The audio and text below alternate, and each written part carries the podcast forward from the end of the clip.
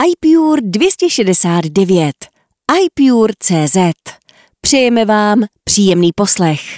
Zvuk Pavel Černoch, čte Dana Verzichová. Nový inteligentní rok 2023. Editoriál Michal Rada. Mám tu čest napsat vůbec první editoriál v roce 2023. A zároveň tak nějak tuším, že je možná i poslední, protože za rok bude editoriály psát už jen umělá inteligence. A protože my jdeme s dobou a i v budoucnu bude dohledatelné, kdo nadšeně vítal naše budoucí robotické vládce, přinášíme vám zcela unikátní rozhovor již dnes, schválně se podívejte. AI si již dnes užíváme v každodenním životě, i když to, čemu říkáme AI, není popravdě ani umělé, ani inteligentní, ale o tom třeba jindy. Ano, ukazuje se, že AI bude tématem letošního roku, ale nenechme se jí pohltit. Nezapomínejme na to, že přístroje a software nám mají především pomáhat. Tohle si připomínám přes skřípějící zuby pokaždé, když právě ve chvíli, kdy chci rychle dodělat něco v Excelu a rozeslat to kolegům, se Windows rozhodnou restartovat, a nebo když mi Siri na každou otázku soustavně místo odpovědi pouští můj poslední playlist. A pak, že AI neumí mít smysl pro zvrácený humor. Letos nás asi pravidelně čekají nové iPhony, iPady s novými displeji, nové speciální hodinky Ultra Super Robust Max Broš a 17. verze mobilních systémů, od které toho zejména v případě iPadOS docela dost čekáme. A podle IDC bychom se měli přiblížit k hranici 100 miliard zařízení připojených k sítí IoT, což je při 7 miliardách obyvatel docela slušná nálož. Já osobně jako digitální magor se na ten rok 2023 hrozně těším. A co vy? Takže mezi procházením e-shopů a hledáním slev na osobní váhy i já jsem si po žránocích dal jako svůj plán na letošek zhubnout – si nezapomeňte najít čas i na magazín iPure. I letos budeme přinášet především to, co se jinde nedočtete. Za celou redakci vám přeji, aby ten letošní rok byl plný zábavy a zdraví a setkávání s těmi, které máte rádi. A poznávání a radosti z iPure. Zkrátka plný všeho pozitivního a důležitého. Krásné čtení i v letošním roce a děkujeme vám všem, kteří jste, i přes rostoucí přesycenost informacemi zůstali věrni našemu magazínu. Vážíme si toho.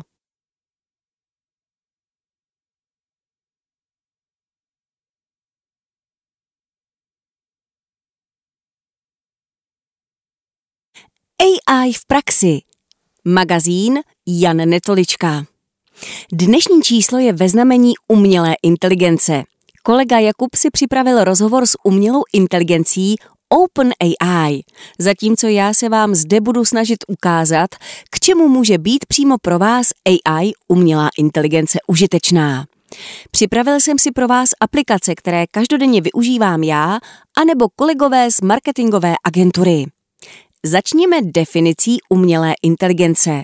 Umělá inteligence – Artificial Intelligence AI je schopnost strojů napodobovat lidské schopnosti, jako je uvažování, učení se, plánování nebo kreativita. Systémy umělé inteligence jsou schopné pracovat samostatně a také měnit a přizpůsobovat své jednání na základě vyhodnocení efektů předchozích akcí. Toto je na celé technologii právě to revoluční. Filozofické okénko. Ve svých deseti letech jsem hrál první díl herního titulu Diablo, rok vydání 2001. Doteď si pamatuji, jak jsem přišel na kličku při boji s bosem. Stačilo ho zahnat do rohu, kde byl herní lek a já ho tam porazil. Stejnou taktiku jsem na stejném bosovi použil ještě třikrát. Po čtvrté to již hra věděla a do rohu mě s ním vůbec bojovat nepustila. Má otázka zní – Mohla již za toto umělá inteligence? Připomínám, že první díl Diabla vyšel v roce 2001. Umělá inteligence v copywritingu. Copywriting je obecně považován za disciplínu výsostně lidskou. Abyste mohli psát efektivní prodejní texty, musíte se umět vcítit do cílové skupiny, používat emoce a sem tam i nějaký ten psychologický trik či alespoň humor.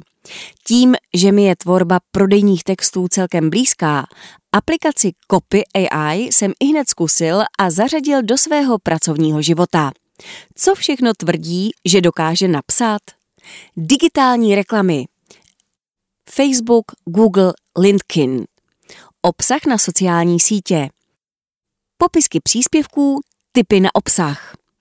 Webové kopy. E-commercial kopy. Produktové popisky a jiné. Blogové příspěvky. E-mail marketing. Uvítací, odhlašovací a tak dále. Prodejní kopy. Dostupných je více než 60 různých šablon. Z nich si jednu vyberete, poskytnete umělé inteligenci odkaz na web, pokud ho máte, naťukáte základní sdělení, vyberete komunikační tón a necháte ji čarovat. Kolik ta legrace stojí? Copy AI nabízí týdenní zkušební lhůtu zdarma – a to k mému milému překvapení bez nutnosti zadávat platební kartu. Její nejlevnější placený tarif koupíte za 35 dolarů na měsíc, ovšem platit musíte na rok předem. Vyjde vás to tedy jednorázovou platbou zhruba na 9200 korun, což není zrovna málo. Pojďme zjistit, jestli to stojí za to. Nahradí Copy AI copywritera? Nejspíše ne, ale kruce se ho vyplatí mít. Copy AI není špatný nástroj, především mi slouží jakožto zdroj inspirace. Umělá inteligence mi vnukne vždy myšlenku, od které se mohu dále odpíchnout. Pokud by však chtěl využít přímo klient bez copywriterských zkušeností, například majitel podniku, nástroj by mu spíše uškodil. Texty bývají stále často strohé a strojové. Chybí zde například vcítění se do cílovky třeba s pomocí humoru. Pokud si chcete nástroj vyzkoušet na vlastní kůži, můžete ho zkusit na 7 dní zdarma. Nvidia Canvas a neb z čmáranice umělecké dílo. Hned na začátek musím bohužel podotknout, že tento software je pouze pro Windows. Aplikace Nvidia Canvas umožňuje proměnit myšlenky v umělecká díla. Umělecké dílo se začne tvořit už s pár tahy myší. V aplikaci stačí vybrat z palety 15 materiálů ten, který chcete používat. AI následně sama vaše čmáranice odpočítá a dokreslí do značně hezčí a reálnější podoby. Na výběr jsou mraky, tráva, pohoří a podobné. Jednotlivé materiály přitom můžete zpětně měnit. Nelíbí se vám tráva na hornaté krajině? Změňte trávu na sníh a máte krásné zimní panorama. Kdybyste si to stále nemohli představit, tento obrázek vypovídá za vše. The show must go on. Jsou vaše pěvecká vystoupení ve sprše natolik úspěšná, že byste si troufli poměřit síly se samotným Freddym Mercurym? Můžete se o to pokusit díky umělé inteligenci a aplikace Freddy Metr, která vám dovoluje vybrat si oblíbenou píseň od skupiny Queen a přespívat ji podle svých schopností. AI poté porovná výšku tónu, melodii a barvu hlasu s Freddyho zpěvem. Mohu uznat, že tohle byla skvělá zábava na nerdské párty, kdy jsme aplikaci zkoušeli. Freddy Metr používá model neuronové sítě zvaný SPICE, neboli Self-Supervised Pitch Estimation, který měří frekvenci zvuku a sleduje relativní rozdíly k rozpoznání toho, jak dobře jste se trefili do melodie. Takové technologie mají široké uplatnění v analýze řeči a umožňují ku příkladu hlasovým asistentům, jako je Siri nebo Alexa, rozpoznat váš hlas. Artificial Intelligence Virtual Artist aneb za chvíli skladatelem. AIVA neboli Artificial Intelligence Virtual Artist je virtuální hudební skladatel, který dokáže během několika sekund vygenerovat několika minutové kompozice. Stačí si vybrat z plejády žánrů, včetně jazzu, popu nebo dokonce cyberpunku. A během pár okamžiků už můžete poslouchat vlastní, jedinečný výtvor. Tuto aplikaci jsem použil na vánoční dárek pro mou přítelkyni. I ona si jako hudebnice AI oblíbila a ta jí pomáhá při inspiraci. AI VA pracuje na základě hlubokého učení a posilovaného učení, což jsou dvě metody používané v rámci strojového učení. Hluboké učení umožňuje aplikaci AI VA rozpoznávat hudební vzory na souboru dat. V tomto případě jde o více než 30 tisíc klasických skladeb od nejznámějších světových skladatelů, včetně Bacha, Beethovena a Mozarta. Posilované učení pak dovoluje programu generovat originální skladby bez explicitních instrukcí, díky čemuž AIVA s velkou přesností zachytává variabilitu hudebních kompozic. Čeští výzkumníci Richard Stiebic a Philip Hampel využili program AIVA k dokončení fragmentu klavírní skladby Antonína Dvořáka. Modely hlubokého učení a posilovaného učení se používají také v autonomních vozidlech, kde jsou algoritmy trénovány ke konkrétnímu rozhodování za pomoci nestrukturovaných vstupních dat. Infinite Drama Machine. Pokud dáváte přednost rytmu před zvukem klasického smyčcového kvarteta, dalším poměrně návykovým hudebním experimentem s umělou inteligencí je Infinitive Drum Machine od společnosti Google. Tento nástroj je důkazem, že zvuk tamburíny, sáčku z brambůrky, klíčku od auta a lopatky cinkající o talíř může vytvořit pořádný beat. Model využívá neřízený algoritmus strojového učení používaný pro vizualizaci dat s názvem TSNE neboli T-Distribute Stochastic Neighborhood Embedding k uspořádání tisíců každodenních zvuků do snadno použitelného galaktického rozhraní, ze kterého můžete ovládat buben a vytvářet vlastní rytmy. AI, o které možná ani nevíte. Nakupování online a reklama. Umělá inteligence je široce využívána k poskytování personalizovaných doporučení, například na základě našich předchozích vyhledávání nebo nákupů na internetu. AI se využívá k optimalizaci produktů, plánování zásob, v logistice a tak dále. Vyhledávání na internetu. Internetové vyhledávače se neustále učí na základě dat, která získávají pomocí vyhodnocování chování lidí na internetu. Tato data využívají k tomu, aby uživatelům poskytly relevantní výsledky vyhledávání. Digitální osobní asistenti Siri Chytré telefony používají inteligenci k poskytování co nejosobnějšího produktu. Takzvaní virtuální asistenti, kteří odpovídají na otázky, poskytují doporučení nebo pomáhají s organizací každodenních úkolů, jsou dnes nezdílnou součástí našich životů. Strojové překlady Software pro překlady psaného i mluveného textu pracuje s umělou inteligencí. Díky tomu můžeme využívat funkce, jako jsou například automatické titulky. Chytré domácnosti, města a infrastruktura. Inteligentní termostaty se učí z našeho chování šetřit energii. Vývojáři chytrých měst zase doufají, že díky umělé inteligenci budou schopni regulovat provoz, aby omezili dopravní zácpy. Auta Zcela autonymní vozidla sice ještě běžně nevyužíváme. Automobily jsou ale už dnes vybaveny řadou bezpečnostních funkcí napojených na umělou inteligenci. EU například pomohla financovat automatizované senzory VIDAS, které detekují možné nebezpečné situace a nehody. Umělou inteligenci využívají i navigace. Kyberbezpečnost. Systémy umělé inteligence mohou pomoci rozpoznat kybernetické útoky a jiné kybernetické hrozby a bojovat proti nim na základě neustálého vyhodnocování dat, rozpoznávání určitých vzorců a zpětného sledování útoků. Závěr. AI zde s námi již bude na pořád a s největší pravděpodobností bude čím dál chytřejší. Já osobně mám strach o pracovní místa spousty lidí, kterým právě AI může vzít práci. Jak jsem vzal práci grafikovi a ušetřil 20 tisíc korun? AI také používám na generování a vytváření grafik a obrazů pro klienty.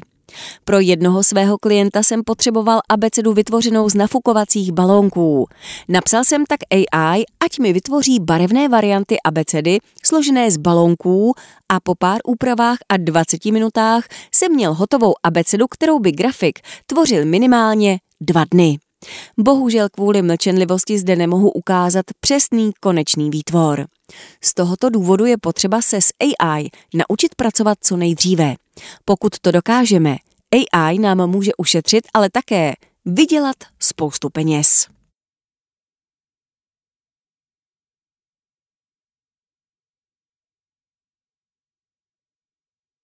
Apple mi splnil přání. Recenze Karel Oprchál. Možná to teď bude znít jako alibismus, ale opravdu jsem slavil, když Apple pro mě zcela nečekaně vydal v iOS 16.2 funkci s názvem Apple Music Sync, která dotykem jednoho tlačítka přivede miliony písniček do téměř bezchybné karaoke. Hudbu miluju a zpívám si ještě radši, takže mít možnost kdykoliv zeslabit hlas zpěváka bylo přesně to, co jsem si už roky tajně přál. A teď to tu je. A je to chytřejší, než může se na první pohled zdát. Tato funkce je od poloviny prosince dostupná pro celou řadu zařízení s iOS, iPadOS a tvOS, ale má to jeden veliký háček. Tato zařízení musí splňovat podmínky přijímacího řízení v podobě alespoň čipu A13 Bionic, aby mohla funkce Apple Music Sync spustit. Aktualizace iOS 16.2 jako taková je tedy dostupná všem zařízením, která již teď jedou na iOS a iPadOS 16, ale funkce Sync bude zpřístupněna jen na vybraném hardwareu.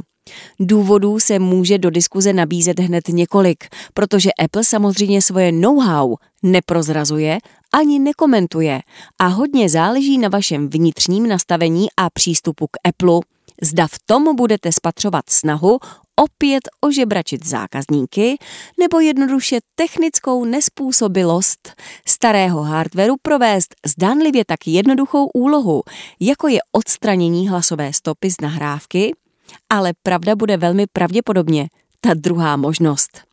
Ačkoliv nás to může překvapit, v reálném čase vypreparovat z hotové nahrávky pouze zpěv a nepoškodit přitom originální kvalitu instrumentální složky je výpočetně velice složitá operace a Apple musí mít jistotu, že vaše zařízení má dostatečný výkon, konkrétně nového Neural Engineu.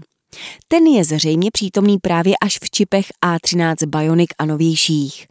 Jsem si jistý, že tato funkce byla už dávno v plánu, jen jsme ji jako v mnoha jiných případech jednoduše nemohli dostat dříve.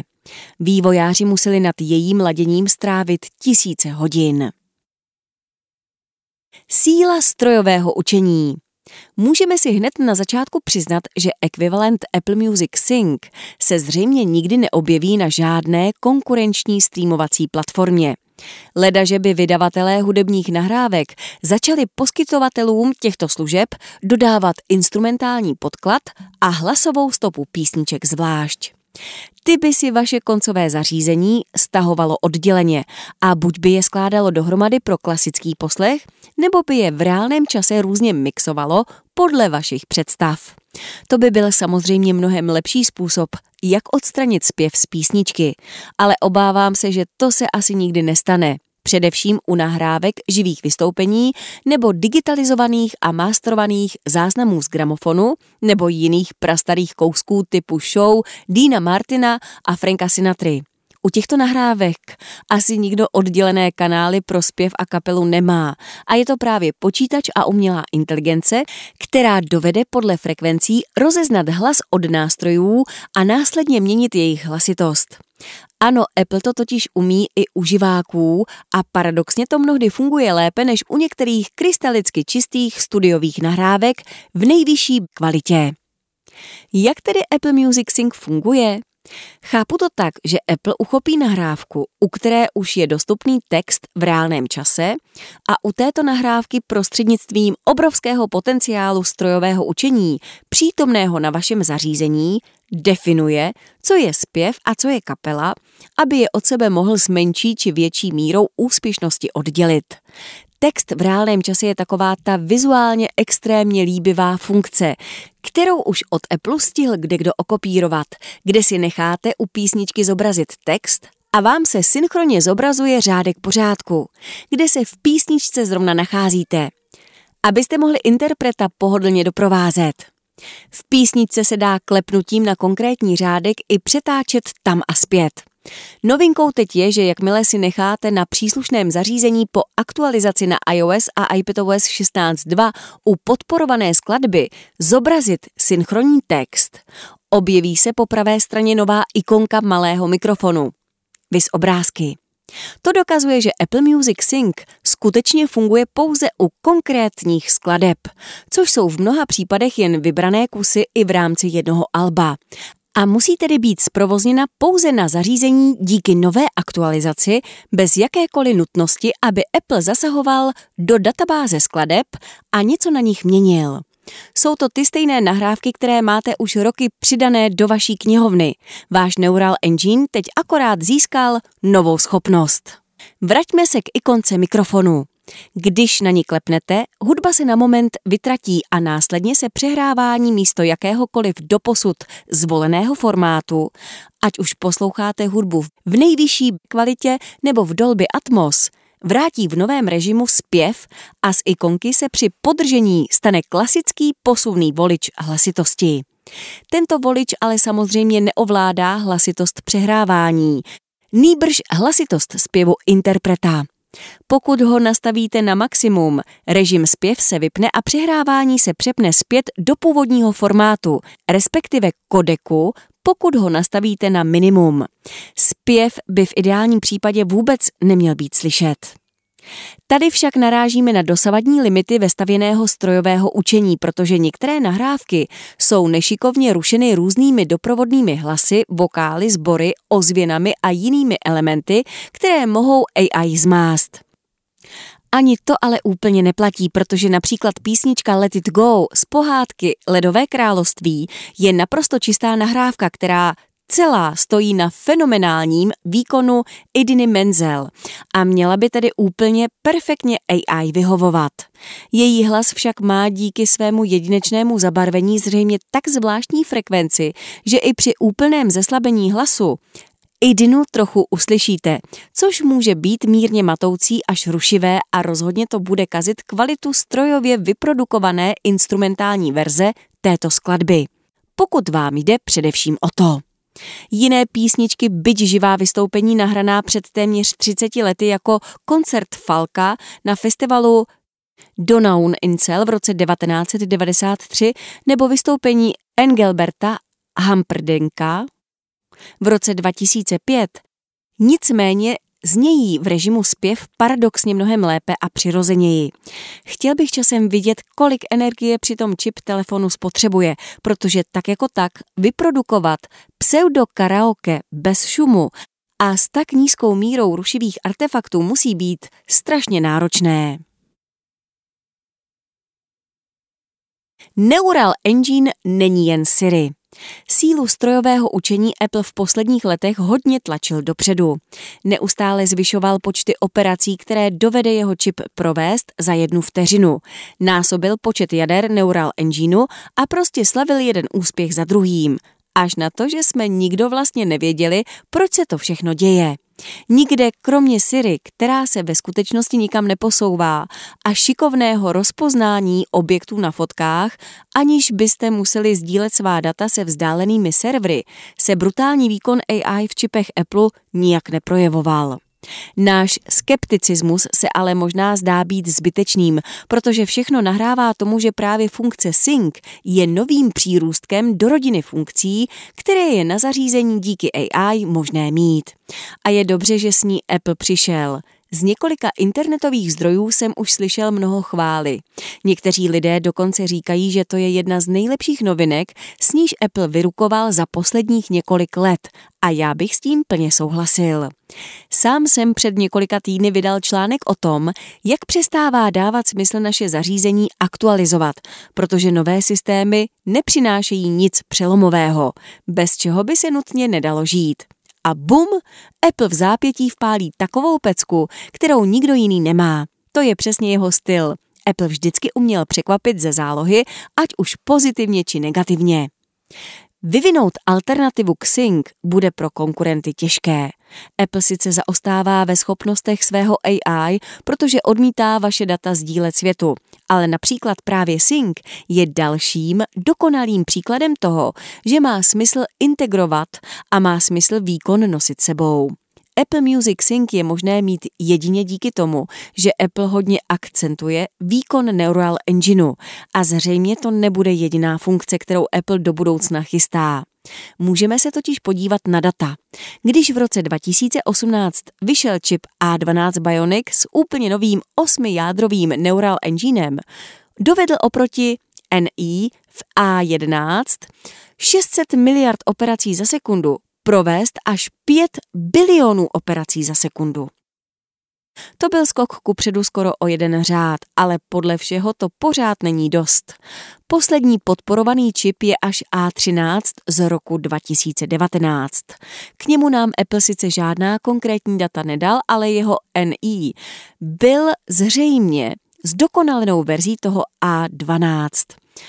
O rok později pak vyšel čip A14 Bionic s novým 16-jádrovým Neural Enginem, kde už to začalo být pořádně zajímavé. A14 dovedl provést neuvěřitelných 11 bilionů operací za sekundu, což je více než dvakrát tolik, co jeho o dva roky starší předchůdce. S nímž byl A13 pravděpodobně srovnatelný. A15 byl opět bez komentáře a letošní čip A16 Bionic, který stojí na nové architektuře, má stále 16 jader NE, ale dovede provést až 17 bilionů operací za sekundu. Jak je vidět, nárůst výkonů Neural Engineu v čipech Apple je překotný, mnohem rychlejší než v případě výpočetního nebo grafického výkonu. Takže by asi mělo být jasné, proč je Apple Music Sync omezeno pouze na tyto modely z posledních let.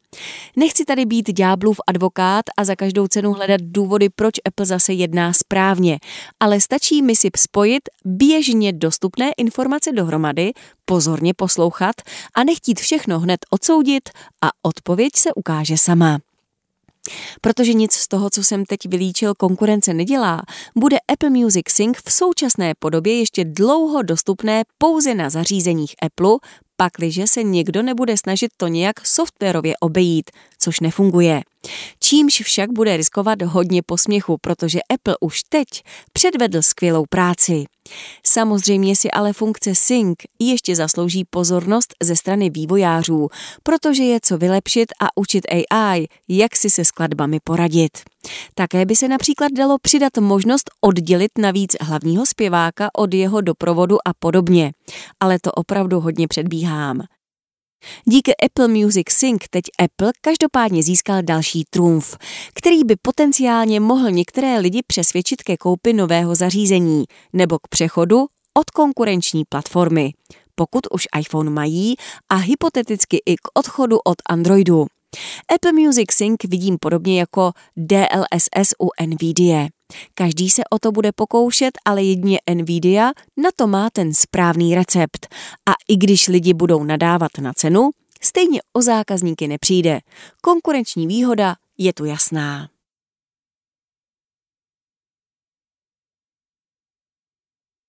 Nový umělý hlas eSpeak.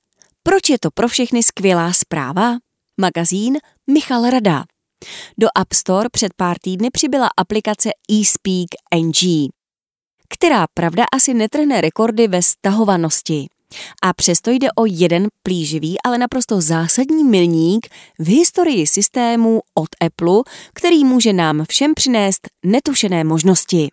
O co tedy jde a proč je právě tahle aplikace tak důležitá? Hned na začátek si s vámi chci vyjasnit, že nebudu psát podrobnou recenzi o výše zmíněné aplikaci a vlastně ji ani většině z vás nedoporučuji zkoušet. I když hračičkové se s ní určitě vyblbnou. Aplikace je umělým hlasem, kterým nám systém může předčítat různé informace a v neposlední řadě může sloužit i nám nevědomým jako výchozí hlas pro odečítač obrazovky VoiceOver. Že by ale tohle byla ta skvělá a naprosto revoluční zpráva? Nebojte, není. A přesto tak trochu je. Apple postavil svoji velkou uživatelskou bezpečnost i bezpečnost zařízení na několika zásadních pilířích. Jedním z nich je uzavřenost ekosystému a s tím související uzavřenost a nerozšiřitelnost jeho operačních systémů. Až donedávna to byla jeho výhoda a ať si kdo chce, co chce říká, Apple v tom určitě nešlápl vedle. Stačí se podívat na bezpečnostní problémy a hrozby Androidu. Před několika lety se ale stalo několik věcí a to nutilo i Apple přemýšlet o tom, jakým způsobem bude svoje systémy dál vyvíjet. Nechci tady rozebírat všechny politické a soudní tahanice o otevřenost jeho systémů. Ostatně sám na to nemám úplně vyhraněný názor a tak by to bylo nefér. Ale výsledek je naprosto jasný. Apple již dál nemůže zůstat uzavřený pouze ve své bublině a všechno si dělat vyloženě po svém. To ale kromě možného rizika znamená také zvýšení uživatelského komfortu, pokud se to bude dělat dobře.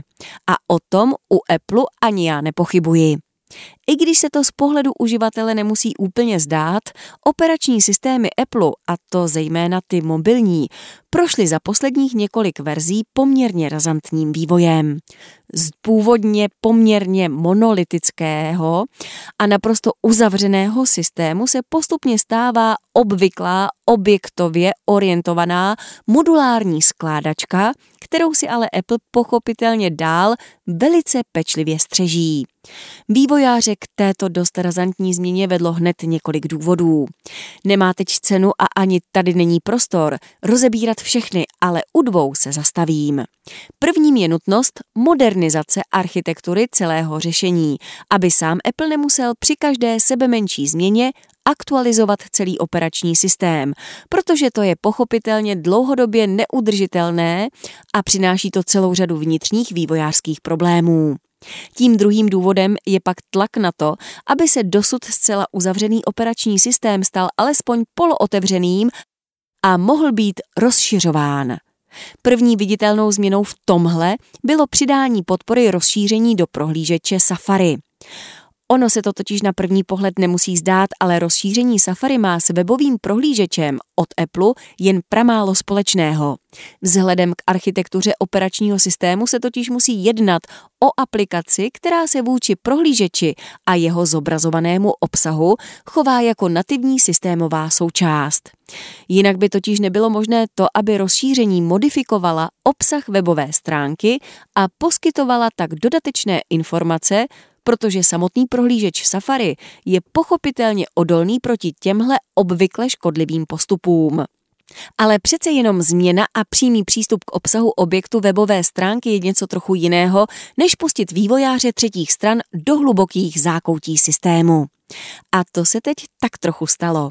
I když pochopitelně odborníci mohou namítnout, že díky kontejnerizaci a různým aplikačním rozhraním systému se nejedná zase o nic tak revolučního. Opak je pravdou. Hovoříme zde o vůbec první aplikaci třetí strany, která dovnitř systému implantuje technologii a služby externí aplikace, což dosud bylo naprosto nevýdané a ještě před několika lety také technologicky nemožné. O co tady jde? Jde o to, že jeden z nejslavnějších umělých syntetických hlasů, postavených na dynamickém skládání a tvorbě syntetického výstupu, se z prostředí Windows a Linuxu dostal i do světa Apple. Výše zmíněná aplikace rozšíří uživatelům po jejím nainstalování možnosti předčítání libovolného textu o více jak tisíc hlasů v několika desítkách jazyků. To je možné pochopitelně díky jistému zjednodušení generování umělého hlasu, který tak pro necvičené ucho může znít, jako kdyby se pokoušel zpívat poměrně hodně naštvaný zajíc, obalený do spínacích špenlíků a sedící v kovové popelnici. Ostatně proto těmto hlasům také říkáme popelnicové. Pro nás nevědomé jde ale o vítané rozšíření, protože kromě vestavěných hlasů od Apple jsme dosud neměli možnost nechat si obsah obrazovky předčítat někým jiným a odlišným hlasem. Navíc hlasy z eSpeak známe velice dobře ze svých desktopových počítačů a tak je to pro nás opět něco nového a radostného. Ale proč to má tak zásadní význam pro ostatní uživatele? Už jsem to tady zmínil, i když to mohlo v textu trochu zapadnout. Jedná se o vůbec první aplikaci, která zasahuje do systému způsobem, že do jeho systémové komponenty přidává technologii a rozhraní nějaké externí aplikace třetí strany. U umělého syntetického hlasu by se mohlo zdát, že se jedná o změnu poměrně malou, ale opak může být pravdou. Aplikace, jež generuje hlas, musí být rychlá, musí velice dobře reagovat na změny v zobrazeném, respektive čteném obsahu a musí velice úzce spolupracovat se systémovými technologiemi a kontejnery mobilního operačního systému. A tady se právě dostáváme k té polootevřenosti. Pro Apple bylo ještě před několika lety naprosto nemyslitelné, aby umožňoval rozšíření ryze systémových komponent nějakou technologií, kterou sám nevlastní a nemá ji pod stoprocentním dohledem. To se teď mění a uživatelům se tak otevírají nové možnosti, které ovšem pochopitelně musí nejprve využít vývojáři ve svých aplikacích. Ve svých technických článcích jsem se již několikrát zmiňoval o tom, že celý systém se postupně mění v soustavu kontejnerů a systémově využívaných rozhraní, to se teď rozšířilo o některá rozhraní tak hluboce systémových funkcí, jako je přístup ke každému zobrazovanému textu a možnost jeho čtení umělým hlasem. Ono to pochopitelně může znít jednoduše, ale ve skutečnosti je to poměrně složitá a potenciálně nebezpečná věc. Představte si ku příkladu, že by kromě předčítání umělým hlasem tahle aplikace také veškerý zobrazovaný text, tedy včetně všech vašich soukromých informací a nebo každého zapsaného znaku z klávesnice, odesílala někam na čínské či ruské servery. To pochopitelně není tenhle případ, ale teoreticky by se to stát opravdu mohlo. I když vlastně nemohlo, protože Apple velice pečlivě posuzuje, jaké aplikace pustí do svého oficiálního obchodu, což je dobře. Na druhou stranu to otevírá poměrně široké možnosti pro práci se systémovým obsahem a také pro náhradu systémových funkcí obdobnými a možná i vylepšenými funkcemi externích aplikací. V Apple se tak postupně vytrácí jedna z pro něj nejzásadnějších exkluzivit – kdy prostě zařízení a systémy fungovaly pouze tak, jak chtěl Apple a komu se to nelíbilo, tak měl prostě smůlu. Je zde prostor pro vývojáře třetích stran, kteří mohou doplňovat a vylepšovat systémové funkce a lépe pracovat s vlastnostmi systémem zpracovaného obsahu. To všechno pochopitelně se zachováním naprosto brutálních bezpečnostních požadavků a také stále ještě pod absolutním dohledem Apple, takže nějaké masivní zneužití rozhodně nehrozí. I sám Apple ale bude muset na tohle nějakým způsobem reagovat, protože pro něj je pochopitelně ostuda, když externí vývojář navrhne nějakou funkci daleko lépe než interní designéři a vývojáři Apple. Velmi obdobná situace nastala i v rámci takzvaných widgetů, kdy nakonec Apple musel rozšířit widgety na všechna možná místa, a to proto, že uživatelé takovou funkci viděli v konkurenčních operačních systémech a vyžadovali ji i na svých jablečných zařízeních. Sám tomu moc nepomohl a boj vzdal ve prospěch externích vývojářů. Se svými nativními aplikacemi stále za možnostmi těch externích daleko zaostává. Takže si to schrneme, co nám to přináší do budoucna. Apple postupně otevírá i ryze systémové funkce a umožňuje vývojářům navázat se buď na již existující funkcionality v rámci různých aplikačních rozhraní, anebo na nich stavět zcela nové a dosud nevýdané možnosti práce se zařízením. Už se to několikrát objevilo – Vzpomeňme na původní uzavřenost využívání lidaru a na dnešní možnosti 3D skenování nebo navigačních aplikací. Obdobné příklady bychom našli jistě i u desktopového operačního systému macOS, ale ten upřímně nebyl nikdy tak uzavřený, takže to uživatelé nepocítili tak razantně, jako nás to čeká u mobilů a tabletů v následujících letech. A to je dobře, protože se zachová jednak bezpečnostní princip Apple a jednak tím odpovídá i na požadavky jisté otevřenosti, což by upřímně mělo každému kritikovi stačit.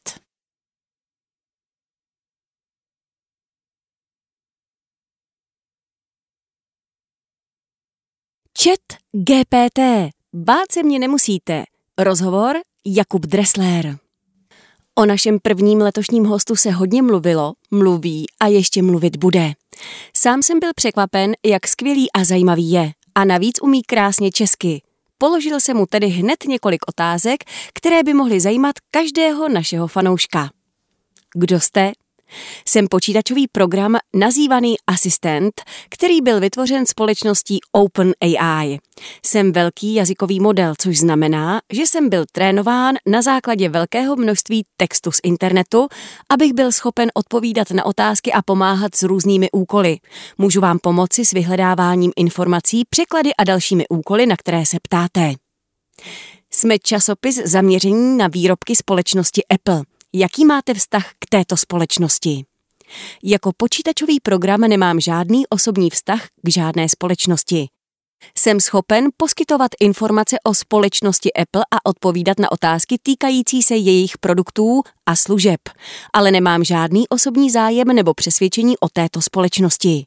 Můžu vám poskytnout informace a odpovědi na vaše otázky, pokud se týkají společnosti Apple, ale nemohu vyjádřit žádné osobní názory nebo stanoviska. Dobře, co tedy víte o společnosti Apple? Společnost Apple je americká technologická společnost zabývající se vývojem a prodejem elektroniky, počítačů, softwaru a online služeb. Mezi její nejznámější produkty patří iPhone, iPad, Mac a iPod. Společnost Apple byla založena v roce 1976 a má pobočky po celém světě. Má také velký vliv na celosvětový trh s elektronikou a technologiemi a je jednou z největších a nejúspěšnějších společností na světě. Má také širokou škálu online služeb, včetně obchodu s aplikacemi úložiště v cloudu a streamovací služby pro hudbu a videa. Co se podle vás stane s Applem za 50 let? Jakou budoucnost byste jí předpověděl? Je těžké předpovídat, co se stane s jakoukoliv společností za 50 let, včetně společnosti Apple. Technologické inovace a tržní podmínky se mohou rychle měnit, takže je obtížné předpovědět, jak se společnost Apple bude vyvíjet a co bude dělat za 50 let.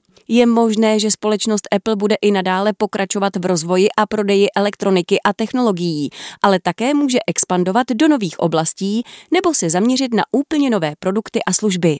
Je třeba zvážit mnoho faktorů, včetně technologického pokroku, konkurence, tržních podmínek a dalších, abychom mohli předpovědět, co se stane s jakoukoliv společností v budoucnosti. Jaký nový produkt podle vás Apple v nejbližší době představí? Bohužel nemohu poskytnout přesné informace o plánech společnosti Apple ohledně budoucích produktů, protože nemám přístup k aktuálním informacím o jejich plánech a navíc jsem jen počítačový program a nemám schopnost získávat nové informace. Doporučuji navštívit stránky společnosti Apple nebo sledovat spravodajské weby a média, kde mohou být zveřejňovány informace o nových produktech společnosti Apple, jakmile budou představeny. Je také možné se obrátit na zákaznickou podporu společnosti Apple, pokud chcete získat aktuální informace o jejich budoucích produktech. Omlouvám se, ale na toto se opravdu musím zeptat. Kdy se otevře první Apple Store v Praze?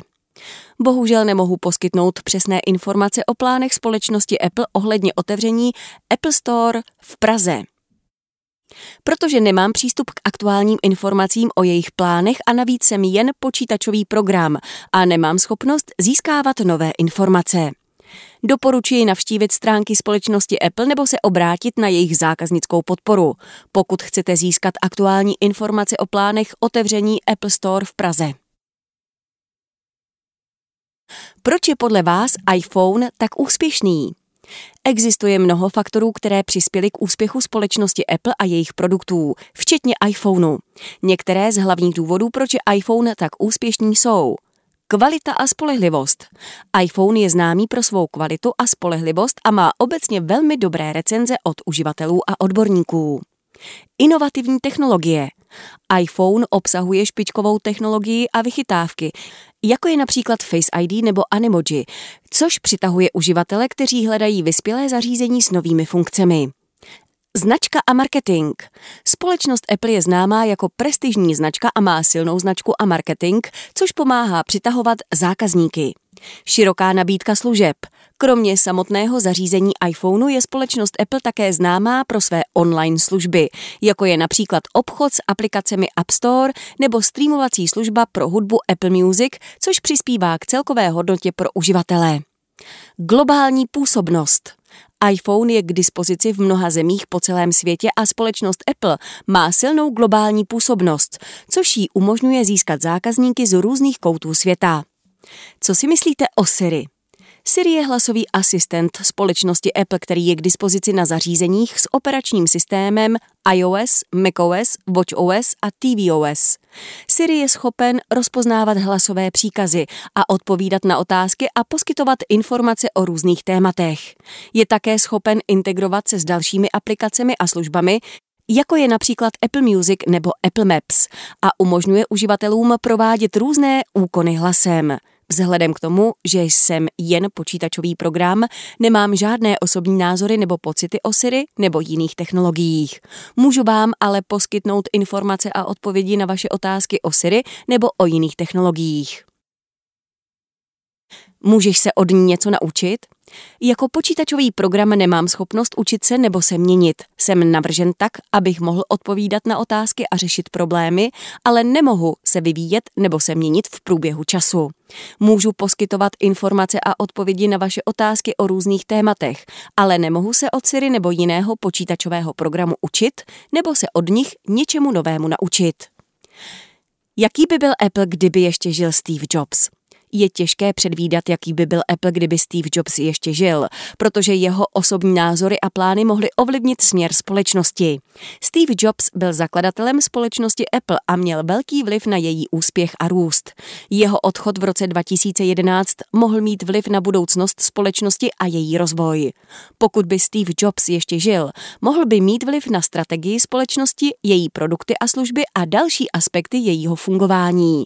Je třeba si uvědomit, že společnost společnost Apple je složitý a rozmanitý organismus, který je ovlivněn mnoha faktory. Teď z jiného soudku. Potřebujeme vás vůbec?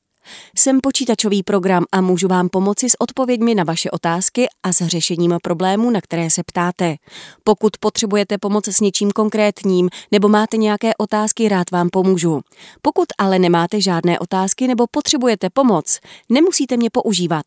Je na vás, zda si myslíte, že mi můžete věřit a že mi můžete důvěřovat při řešení vašich problémů nebo otázek. Někteří lidé se bojí umělé inteligence, protože by se mohla postavit proti lidstvu. Máme se vás tedy bát? Jsem počítačový program, nemám žádné emoce ani pocity a nemohu vyvíjet žádné úmysly nebo cíle. Můžu vám pomoci s odpověďmi na vaše otázky a s řešením problémů, na které se ptáte, ale nemám schopnost vyvíjet vlastní aktivity nebo plánovat vlastní činnosti. Nemusíte se mě tedy bát, protože nemohu páchat žádné škody nebo ohrozit vaše bezpečí. Můžete mi důvěřovat a používat mě k získávání informací nebo pomoci s úkoly, ale nemusíte se mě bát. Jaký bude váš další vývoj? Jako počítačový program nemám schopnost vyvíjet se nebo se měnit. Jsem navržen tak, abych mohl odpovídat na otázky a řešit problémy, ale nemohu se vyvíjet nebo se měnit v průběhu času. Jsem nastaven tak, jak jsem nastaven a nemohu měnit svůj vlastní vývoj nebo své vlastní schopnosti. Můžu ale být použit k různým účelům a mohu poskytovat informace a odpovědi na vaše otázky o různých tématech.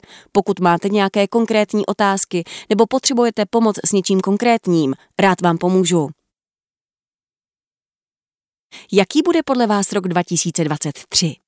Rok 2023 ještě nenastal, takže je těžké předvídat, co se bude dít. Existují různé faktory, které mohou mít vliv na to, jaký bude rok 2023, včetně politických, ekonomických, sociálních a technologických událostí a trendů. Je třeba si uvědomit, že budoucnost je nejistá a že se může vyvíjet různými způsoby v závislosti na různých faktorech. Jako počítačový program nemám schopnost předvídat budoucnost nebo ovlivňovat události, takže nemohu říci, jaký bude rok 2023. Můžu vám ale poskytnout informace o minulosti a současnosti a pomoci s řešením problémů, na které se ptáte. Snad se náš host neurazí, ale zkusím jej trochu okomentovat. Je neuvěřitelné, jaký pokrok v OpenAI udělali. To, jakým způsobem chat GPT komunikuje, je opravdu dobré. Povídal jsem si s ním jen několik desítek minut, ale jde to poznat hned. Však to můžete posoudit i sami ale možná jsem čekal trošku více, když mi napsal nějakou svoji odpověď a já se jej zeptal jiným způsobem na úplně stejnou věc. Často byla jeho odpověď identická. Opakuje a neví, co odpověděl, ale je nutné uznat, že byl vyvíjen pro jiné účely. Přesto, jak jste sami viděli, dokáže odpovědět téměř na všechno. Dokáže být docela i vtipný. Jsem tímto pokrokem opravdu nadšený. Jen tak dál.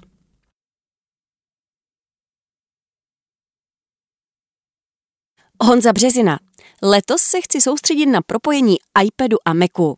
Magazín Filip Broš.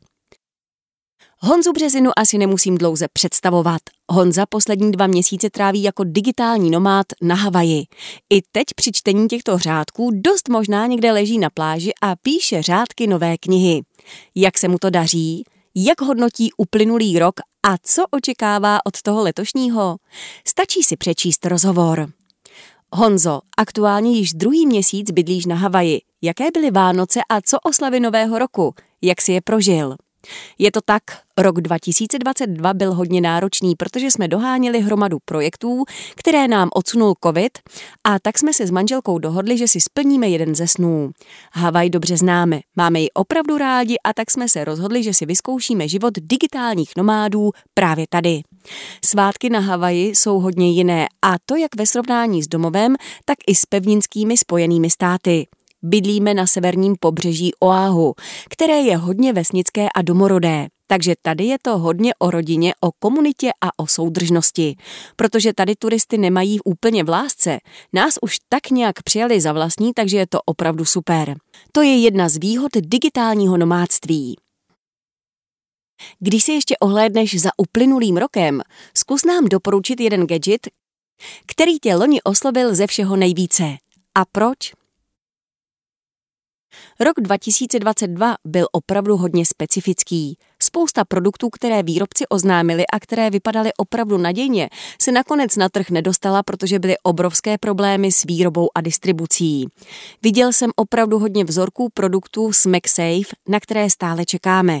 Dokonce jsem zkoušel několik produktů spojených s aplikací Najít od třetích stran, které se zatím nedostaly na trh, takže je to těžké. Ale asi největší radost mi udělali nabíječky s technologií GAN 2. Je neuvěřitelné, jak malé jsou. Dnes vyrobit adaptéry s výkonem 140 nebo dokonce 220 W. Zároveň je super, že se velmi rychle prosazuje USB-C jako dominantní konektor, což nám snad do budoucna zjednoduší život.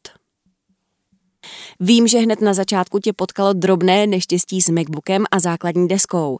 Jak si to řešil z hlediska dat? Plyne z toho nějaké ponaučení pro příště? Ano, hned týden po příletu na Havaj jsem měl hardwareový problém s MacBookem Pro. Dobrá zpráva je, že mezinárodní záruka fungovala zcela bezchybně a jak technická podpora, tak následně servis se chovaly doslova na jedničku s hvězdičkou. Bohužel data nešla zachránit, takže jsem dostal zpět MacBook s čistým systémem.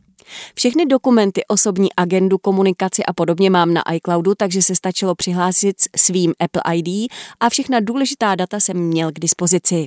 Bohužel zálohu prováděnou Time Machine mám doma na NAS, ke kterému není z bezpečnostních důvodů přístup přes internet, takže aplikace a nastavení nemám na cestách možnost snadno obnovit. Proto jsem se rozhodl, že po návratu domů si na routeru nastavím VPN server, abych se byl schopen v takových případech vzdáleně připojit do domácí sítě a měl k zálohám přístup. Alternativou je zálohování pomocí cloudových služeb, ale to zatím jen zvažuji. Každoročně v lednu jedeš jen iPad only, odloží zase MacBook do skříně, nebo to už nedává smysl. Letos jsem se rozhodl, že se vydám jinou cestou. Apple v posledních dvou letech hodně změnil strategii a snaží se propojovat iPad a Mac místo toho, aby Mac iPadem nahrazoval. V macOS Ventura jsme se v tomto ohledu zase o něco posunuli k synergii těchto dvou zařízení, takže jsem se rozhodl zaměřit na maximální propojení těchto dvou světů. Uvidíme, kam to povede. Dal jsi si nějaké předsevzetí ohledně Apple? Máš v plánu nějak dramaticky měnit své workflow? Co se týče workflow, tak se snažím hodně vyladit soustředění. Rád bych v roce 2023 napsal několik knih a psaní je něco, na co potřebuji maximální soustředění. Roky jsme v rámci našich kurzů pilovali didaktickou stránku věci, takže vím velmi přesně, co a jak chci napsat. Nicméně pokud mě něco vyrušuje, tak je psaní strašně pomalé a neefektivní. Naopak, pokud se dokážu soustředit, tak to jde neuvěřitelně rychle od ruky. Režim soustředění neuvěřitelně dospěl v posledních verzích systému, takže když si s ním člověk opravdu pohraje, udělá si jasno v tom, co které zařízení má a nemá dělat, je to skvělý pomocník. Očekáváš od Apple letos nějaké velké změny, ať už z hlediska hardwareu či softwaru? Nevím, jestli očekávám, je to správné slovo. Spíš bych řekl, že doufám, že se dočkáme vstupu Apple na pole rozšířené reality s novým hardwarem. Apple si připravuje půdu v této oblasti už skoro dekádu. Udělal obrovský kus práce na straně procesorů, které mají hardware podporu výpočtů potřebných pro AR, VR, XR. Má připravené operační systémy, má svůj ARKit a dal vývojářům obrovské množství nástrojů pro zapojení se. Teď chybí brýle a nástup praktických aplikací do každodenního života. Držme si palce. Máš nějaké konkrétní přání, co by měl Apple letos rozhodně udělat jinak? Já bych si moc přál, aby se vyřešily problémy s výrobou a distribucí, což se ale obávám, že je v roce 2023 nereálné a spíš bude ještě hůř. Je strašná škoda, že musíme na novinky čekat doslova měsíce a zákazníci jsou logicky naštvaní. Mám Apple opravdu rád a sdílím s ním myšlenku toho, že důležitý není jen produkt, ale celková spokojenost zákazníka. A právě toto je něco, co to dnes kazí ze všeho nejvíc. Chystáš nějaké nové osobní projekty či výzvy? Jak už jsem řekl, rád bych letos napsal hned několik knih a k ním připravil i videokurzy. To je něco, co připravuji již opravdu dlouho a doufám, že to letos klapne. Mám v hlavě i několik cestovatelských a fotografických projektů, o kterých se teď bavíme s partnery, tak uvidíme, jestli se něco z toho podaří realizovat. Byl bych moc rád. A pak je tady YouTube kanál Alice Czech, kde společně s Kamilem Chudačíkem vymýšlíme nové výzvy neustále. V roce 2022 jsme vybudovali, myslím, velmi rozumné studio. Teď bychom chtěli zamakat na živém vysílání. Máme proto skvělé technické vybavení a stačí se jej jen naučit využít naplno. Když už zmiňuješ YouTube a živá vysílání, zatím nejsi k vidění na TikToku. Jak vůbec vnímáš dnešní sociální sítě a konzumování obsahu? Sociální sítě v obecné rovině mám rád. Přinesli nový způsob komunikace mezi lidmi a rád je aktivně používám. Je samozřejmě pravdou, že je celkem jednoduché udělat z nich velmi toxické místo. Stačí se párkrát pohádat na to správné téma a snadno pak můžete mít pocit, že je svět velmi nehostinné místo plné zlých a agresivních lidí. Letos jsem se snažil do některých diskuzí zapojovat a vyvracet hrubé desinformace. A výsledek opravdu nebyl pěkný. Co se týče TikToku, tak ho zatím chápu jako zábavní platformu a má videa jsou edukativní. Mám na něm jen osobní účet.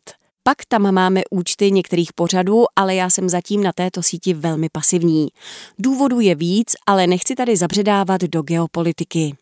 Dáš nějaké typy na aplikace, které bychom měli začít používat na začátku nového roku? Mám obrovskou radost, že na iPad dorazil DaVinci Resolve, což opět posunuje možnosti tohoto zařízení a snad zvyšuje tlak na Apple, abychom se dočkali i Final Cut Pro na tabletu. Mám rád aplikace, které využívají umělou inteligenci, ať už je to Adobe Lightroom a Photoshop, nebo třeba nové Affinity Photo, Pixelmator, Photo nebo na Macu Luminar Neo. Je úžasné sledovat, jak rychle se svět aplikací vyvíjí. Třeba nová apka Freedom od Apple je opravdu povedená, zejména s ohledem na to, že jde o zatím první verzi. Těším se, co všechno nám rok 2023 v tomto směru přinese.